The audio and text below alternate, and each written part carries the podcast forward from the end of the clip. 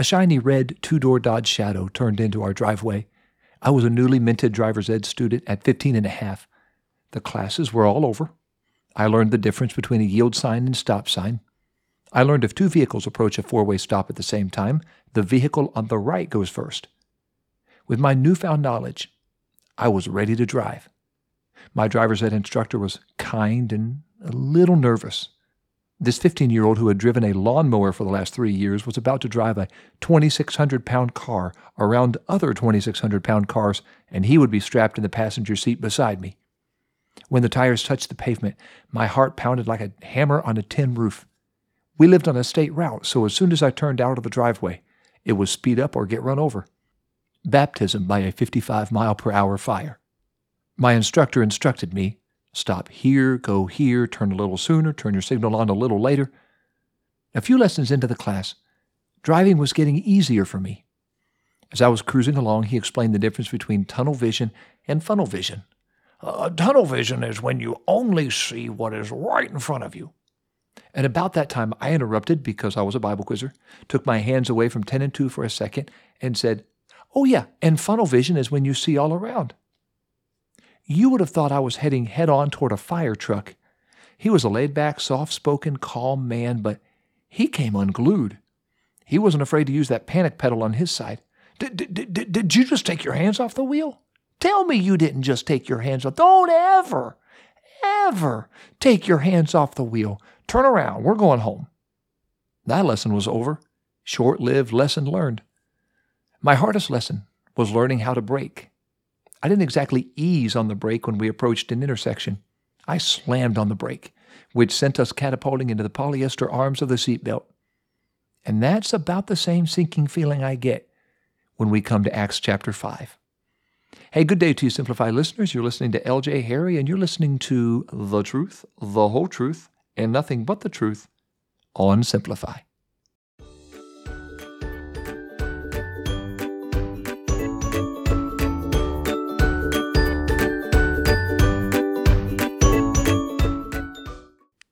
We're cruising along through Acts 2, and 3,000 people have just been born again.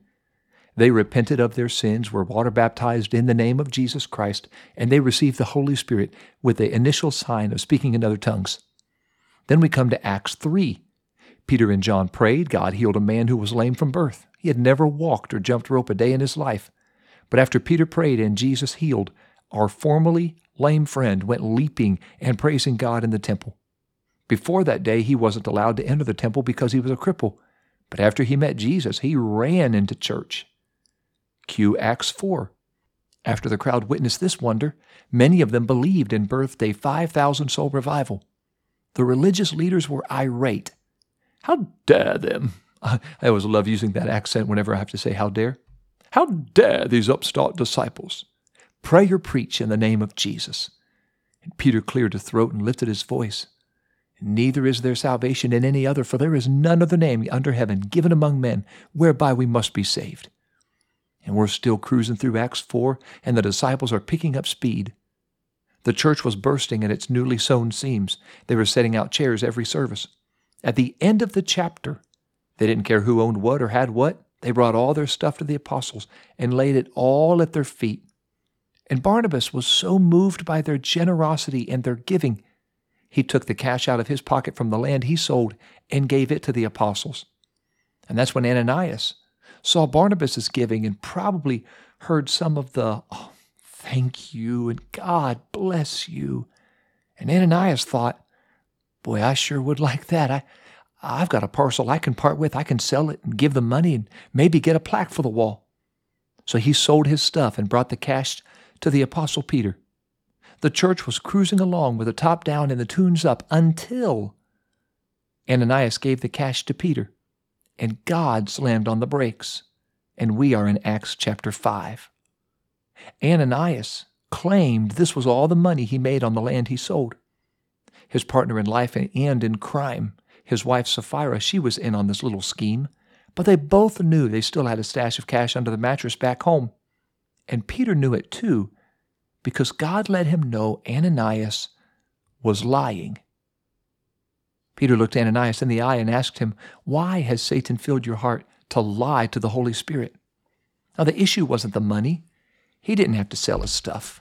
The issue wasn't the price. He didn't have to sell his stuff for so much. The issue wasn't even the offering. He didn't have to give the profits to the church. God wasn't upset because Ananias wasn't generous. God was upset because he wasn't honest. And Peter told him, You're not lying to me, bub, you're lying to God. In an instant, Ananias fell to the floor in a heap and died. Now, that's one sure way to stop revival. When someone dies at church because they lied, that's not something you post on social.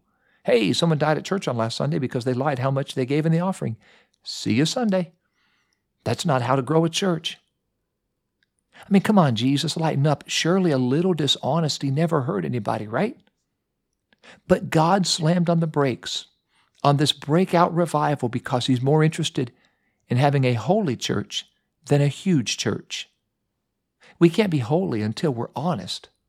That's why He gave us the ninth commandment Thou shalt not bear false witness against thy neighbor. Exodus 20, verse 16. The young men around Simon Peter didn't know what to do. This was not one of the courses they studied in their brand new New Testament church planting principles class. So they hoisted Ananias up, carried him out, and buried him. About three hours later, Sapphira hasn't heard or seen her husband in three hours. His beef stroganoff was already long since cold, so she went down to see if the apostles had seen him. When she walked in, Peter gave her the chance to be honest. Well, hello, Sister Sapphira. Heard you sold some land. Did you sell it for so much? And everyone around knows what just happened. They know why. And they're probably pulling for her silently. Tell the truth, Sapphira. One funeral today. That's enough. Tell the truth, Sapphira. Just tell Peter the truth. But she grinned and she nodded and she said, Yes, sir, we did. We sold the land for just that much. We brought all the money to you to bless the church. Hey, when you're engraving that plaque, remember it's Sapphira with two P's. Simon Peter wasn't smiling. He looked her in the eye and said, Why did you agree to test the Spirit of the Lord? The feet of those who carried out your husband are standing right here, and they will carry you out too. So that's why hubby didn't come home. And that was the last thought to cross her mind before she crumbled to the floor and died. The men who buried her husband looked at each other and shrugged. They hoisted her up, carried her out, and buried her right next to Ananias. All of a sudden, everyone in the church and around the church was scared to death to go near the church, but not because of murder or adultery or idolatry. We've already learned about those in the earlier part of the top 10 list. No, this was because of dishonesty. I guess a little dishonesty can hurt somebody. That's why this story is scribed in Scripture. It lets us know God calls for honesty from us. He's not trying to scare us that He'll strike us down every time we make a misstep or a misspeak, or even every time we outright lie, but He is calling us to honesty. As a disciple of Jesus, we should be honest. If you're selling your car, once the buyer finds out you're a Christian, they should be able to breathe easier because Christians are honest. If those aren't all highway miles, don't say they are. Be honest. When the officer asks you, How fast were you going? Don't tell him, oh, I was going 35 miles an hour, about 10 miles back. If you were going 70, just own it. Be honest. Honesty is not easy, but it is right. We could worship for an hour on Sunday, but if we're lying to the world Monday through Saturday, we're not living a life of holiness, no matter how much we love to worship. Holiness begins on the inside, and it demands honesty and integrity. And honesty calls for us to tell the truth, the whole truth, and nothing but the truth, not to tell something that we know is wrong or to withhold something we know is right. Honesty, holiness, they begin on the inside. The psalmist looked through the clouds and asked the question Who? Who can climb the mountain of the Lord? Who may stand in his holy place? And then he answered his own question. Inspired words of Scripture read Only those whose hands and hearts are pure, who do not worship idols and never tell lies. Psalm 24, verses 3 through 4, New Living Translation. One translation reads, No deceit. May that be our testimony as believers, as followers of Jesus, as Christians. May it be said you could run a spiritual MRI and CT scan on us. You could look from top to toe, and you would find no deceit in us. Help us, God, today and every day, to tell the truth, the whole truth, and nothing but the truth. Let's pray. Ask the Lord to help us to be honest, to help us to be holy, to be men and women of integrity, and ask Him to help us whenever we are tempted to lie, that we would remember that He calls for honesty from us, and that even if it costs us, it will cost us so much more to lie because we give away integrity, and that can't be bought.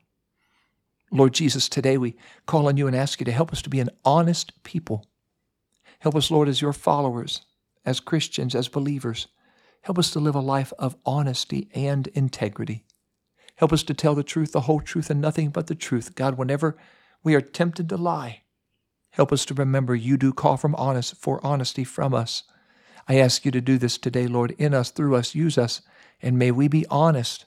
May there be no deceit in us whatsoever, wheresoever. Pray this today and ask you for your help in the name of Jesus. Amen. Thanks, Simplify listeners. Be sure to subscribe, like, follow, share, and click on the notify button. That way you'll never miss an episode and then share it with others, and they won't have to miss any. Also, head over to PentecostalPublishing.com, pick up the devotional that launched this podcast, and pick up 10 Words, which there's so much more content in the book 10 Words than we're hearing. This is just kind of a, a Cliff Notes version of what you can read in 10 Words. You can pick both of those up at PentecostalPublishing.com, and you can use promo code SIMPLIFY and if you've already used it before, be honest. It's a one time use promo code. You could also get these books at Paragraphs Bookstore if you're in the Mount Vernon, Ohio area. There are signed copies there at Paragraphs.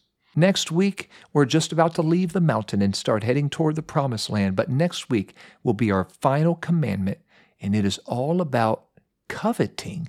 Something you don't hear of a lot these days, but it's in the top 10 list, and I want to share an episode and devotion with you about that next week. Looking forward to it. And always look forward to walking closer with Jesus as we walk through Simplify.